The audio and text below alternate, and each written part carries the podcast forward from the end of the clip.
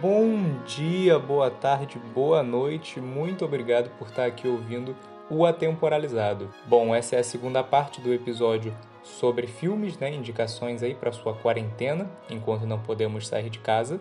E tô aqui gravando essa introdução para vocês separadamente, tá bom? Então, é, fiquem em casa, lavem as mãos, escutem podcasts para passar o tempo, beleza? Fica aí a segunda parte do episódio sobre indicações de filmes para sua quarentena.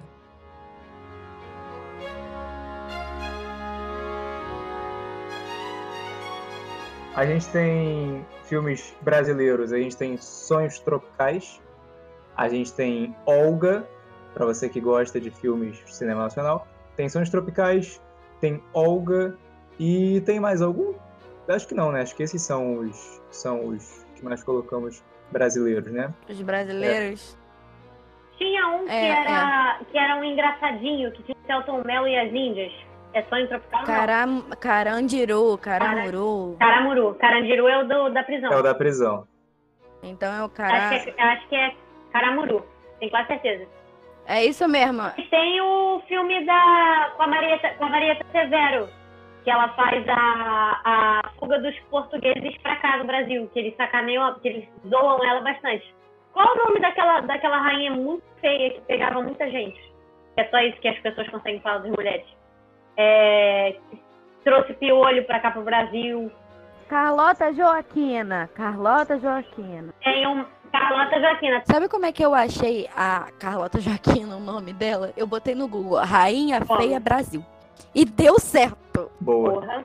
O nome do filme é Carlota Joaquina. Uhum. É com a. Eu esqueci o nome dela. Não é com a Marieta Severo? É ela? Não sei o nome dela. não. Sei lá. É com a Nenê, cara. É com a Nenê no Grande Família. se eu não me engano. É, a gente tem na lista Olga e Sonhos Tropicais. Sonhos Tropicais é sobre a revolta da vacina, do Oswaldo Cruz. E Olga, que é um filme sobre uma militante comunista que defendia as causas desde muito nova, chamada Olga Benário, e era alemã, e ela era perseguida pela polícia na Alemanha, porque se passa na época já da ascensão do regime nazista, e ela foge para a Rússia, vai para Moscou, lá ela recebe treinamento militar, etc., e é encaminhada para o Brasil para acompanhar o Prestes, o Luiz Carlos Prestes, que era líder da, do levante comunista no Brasil, né? Enfim, ela se apaixona por ele nessa viagem, eles ficam juntos. O levante comunista no Brasil dá errado, na época de Getúlio Vargas, e ela é presa, enviada, deportada para a Alemanha, entregue ao regime nazista, e o final do filme todo mundo já deve imaginar, né? O que acontece quando uma pessoa que tem descendência judia é entregue ao regime nazista. Não preciso nem falar, não é nem spoiler, nem nada do tipo. Falando de alemão, a gente tem Ele Está de Volta, que é sobre Hitler se estivesse nos dias atuais e como ele iria convencer todo mundo de que ele está certo. E é o filme que vai fazer você pensar que todos os alemães que existem na Alemanha são nazistas em potenciais. É tipo aquele episódio do Sim, tem aquele botão que todo mundo É, da Rússia é, vira. É tipo o episódio dos Simpsons da Rússia, Todo que o. Stalin sai da, da tumba dele, Isso, e aí todas as bandeiras viram assim. da URSS, isso. Exatamente. Então, com certeza, depois de você ver esse filme, você vai falar e vai pensar que tem um botão com uma suástica em algum lugar. Que alguém vai apertar e o quarto Reich vai aparecer do nada. Enfim. Enfim, seguindo, Aham. a gente tem o último rei da Escócia, que não tem a ver com reis e não se passa na Escócia. E- É sobre o James McAvoy, que é um médico escocês, e ele vai para Uganda para ajudar as pessoas de Uganda, que está passando por vários problemas, está numa ditadura ferrada. E aí, por acaso, ele ajuda um cara que, por acaso, é o ditador da Uganda. Por acaso. E aí ele vira brother do, do ditador da Uganda. E aí o filme vira, tipo, um dilema, né, cara, É. do, do James McAvoy, porque, assim, se ele não tivesse ajudado também, ele poderia ter acabado com a, com a ditadura da Uganda. Ou ele Era pode, tipo, fazer morrer. alguma coisa também, tá ligado? Aí depois que ele vira É, brother. ele é brother. É, porque quando a gente fala brother, não é que eles tenham virado só amigos. Tipo, o cara virou médico. Um médico oficial desse Particular, rei. É. é. Então, assim, Caraca, muito a se é- fazer. Era simples, era só ele dar um remedinho e dizer que era, ah, daí é pra te deixar forte. E botar vidro dentro. Que remédio, cara? É só pegar a seringa vazia, falar é soro. Pronto, matou na hora. Verdade. Verdade. Você dá injeção de ar na pessoa, ela morre. É, bom, a gente tem O Último Vice-Rei, que é um filme sobre o vice-rei da Índia, quando ela era um vice-rei inglês, né? Colonizada pelos ingleses, tinha um vice-rei inglês. E o vice-rei, ele é. Ele tá tentando é, ajudar a galera da Índia, ele é um cara gente boa no filme, só que ele não consegue, porque assim, ele tá lá só para fazer papel, só para ser alguém. Só que todas as ordens, tudo que tá rolando vem da Inglaterra, e a Inglaterra não tá nem aí com a segregação na Índia, com tipo o apartheid da Índia, que eu não sei como é que é o nome. É, e ele mora num casarão. E nesse casarão tem a galera pobre que tá se matando. E ele tá, tipo, suave no casarão, mas tá bolado com isso. Não, é, eu ia falar que, tipo, isso tá acontecendo meio que agora, né? Porque tem muita gente falando, ai, coitadinho dos pobres, não, não podem fazer nada, porém a economia não pode parar isso, trabalhe. Aham. É, E o último filme da nossa lista é o Pearl Harbor, que é sobre Pearl Harbor, É. sobre o ataque japonês à base de Pearl Harbor no Havaí no, durante a Segunda Guerra, que gerou a Guerra do Pacífico. Uhum. E é óbvio que esse filme Pearl Harbor ele conta uma visão muito norte-americana. Muito tadinho dos Estados Muito Unidos. tadinho, eles não nossa. fizeram Nossa, nós fomos atacados, nós só nos defendemos. Ah, como você se defendeu? Ah, a gente tacou duas bombas nucleares em um país menor do que os nossos, menor do que o nosso menor estado, tá ligado? Mas, Só poxa, pra, só pra só avisar. pra zoar. É. Só pra dizer que a gente tá aqui. Ah, o primeiro, Não, o e- primeiro foi de aviso, o segundo é que foi pra fazer alguma coisa. Mas o que eu acho pior é, tipo, é, isso foi até o professor de geografia meu que falou. A, a, a localização dessas duas, dessas duas cidades também você olha e é muito estratégico, porque elas estão isoladas dentro de duas montanhas. uhum. Uhum.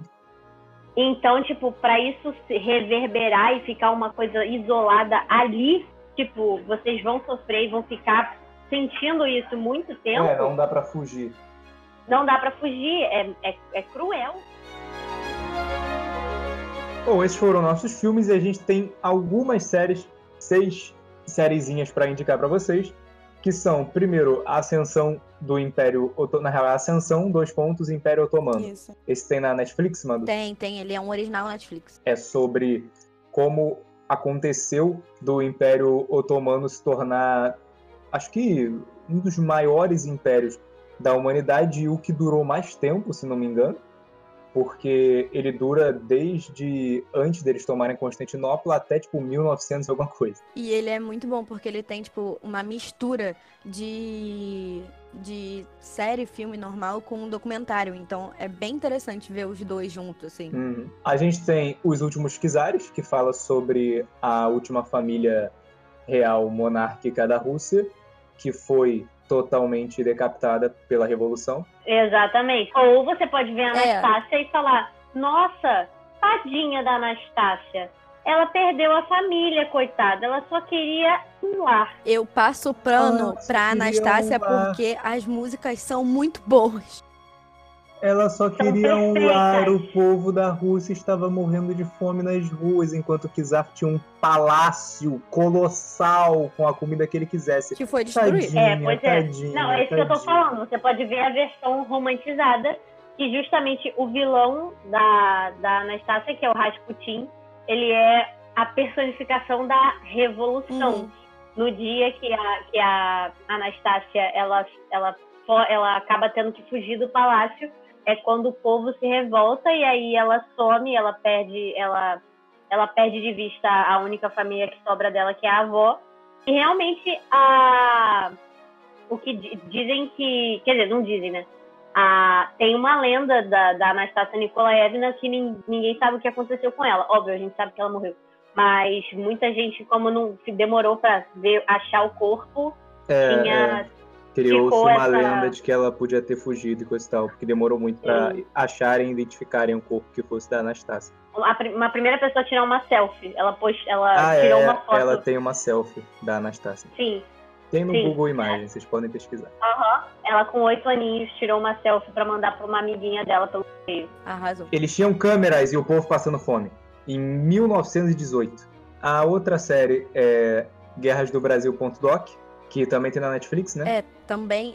Aí eu não sei se é original, mas ela tem no Netflix. E ela é a mesma pegada de Os Últimos Quizares, de um pouco de Sim. documentário e um pouco de série, filme normal. E é muito legal. E é sobre os levantes dentro do Brasil, né? Isso, eles começam desde lá do Isso. começo de e vai pra escravidão até, até, até organizações criminosas que tem no, em São Paulo, Isso. Comando Vermelho, PCC, essas Aí por coisas. isso eles passam pela Guerra do Paraguai também, é bem interessante. O nossa quarta série é Grandes Momentos da Segunda Guerra em Cores, que é uma, um projeto incrível em que um grupo de profissionais pegou imagens que eles possuíam da. Vocês provavelmente ouviram um cachorro latindo, ele não é meu, Uhum. então eu não posso fazer nada quanto a isso. Enfim, vocês vão ficar ouvindo o cachorro latindo. Eles pegaram uma série de imagens, de fotos e vídeos que possuíam da Segunda Guerra, eles coloriram, eles retrataram essas imagens, é, conseguiram colocar cor, fizeram todo um negócio de luz e tal, e pá, e, cara, é a Segunda Guerra com cor, tá ligado? É muito legal. É, a gente tem também Narcos, que é sobre a ascensão do narcotráfico na América Latina, principalmente na, na, na Colômbia, e sobre o maior traficante da América Latina, que foi o Pablo Escobar, que, quando teve que ser preso, construiu uma prisão para si próprio e se prendeu lá dentro. Sensacional. E por último, a gente tem a vida e a história de Madame C.J. Walker, que fala aí vocês que eu não conheço. É uma série extremamente recente. Ela foi. Ela É. foi feita. Acho que foi lançada esse mês ou mês passado no- na Netflix. Sim, É, mas ela conta a história da primeira milionária negra dos Estados Unidos. E é bem interessante. é bem interessante também porque ela é produzida por dois, duas, dois, duas pessoas e personalidades negras muito fortes, que não me engano, agora, pelo, a minha, pelo menos foi que a minha mãe me disse que ela viu essa série inteira, é, se eu não me engano, é o a Octavia Spencer, que também tá, tá atuando nessa série, Uhum. e o. Ai meu Deus, acabei de, acabei de esquecer. O. O que tá jogando no Lakers agora, ele joga basquete. O LeBron. A Octavia Spencer é a principal, Eu- não é? Sim, é a, eu acho que ela é a dona C.J. Walker. Ah, Certo. Essas foram as nossas nossos filmes, nossas séries. Assistam eles para manter a sanidade na quarentena. E mais algum recado, Madu? hum, é só pra avisar que a gente ainda não tem uma previsão de quando isso tudo vai melhorar. É, e a gente entende que a nossa a nossa rotina tá bem complicada e assim é, a gente pede desculpas por não estar conseguindo botar toda segunda-feira direitinho do jeito que é pra ser, mas a gente acha que a partir desse vai começar a voltar a tomar é, a tomar forma e é isso. E fiquem seguros, fiquem em casa se você puder, não vá na rua, lave muito bem as mãos, não tenha contato com as pessoas e é isso. Muito bom, então, é, esse foi a temporalizado número, sei lá, de indicações de filmes para você, sei lá, não enlouquecer na quarentena. E digam tchau. Tchau. Tchau. Tchau.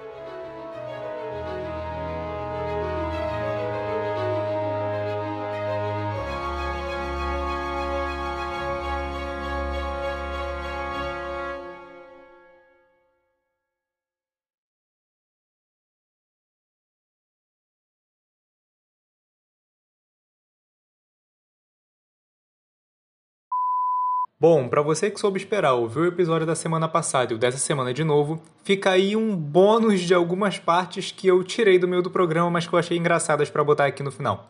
E não define. Não, ruim, ruim é The Room. The Room é ruim. Ou, ou, ou, ou, ou, ou, ou, ou. Por que, que você quer me ofender hoje, cara? The Agora, Room é. Eu não, não preciso entrar na lista porque não é histórico. Mas você quer uma diversão? Você quer uma diversão boa pra sua quarentena? Assista The Room. Vai em qualquer lugar, deve ter em qualquer canto da mas remoto da você no. YouTube, se deixar The o Tommy. Wiseau deixou no Twitter. O melhor filme já. O segundo melhor filme já feito. Porra, qual é o primeiro? Vamos com calma. Mano, eu tô Clube dos viajando no que vocês estão falando. Assiste The Room, é muito bom. É- não é muito bom.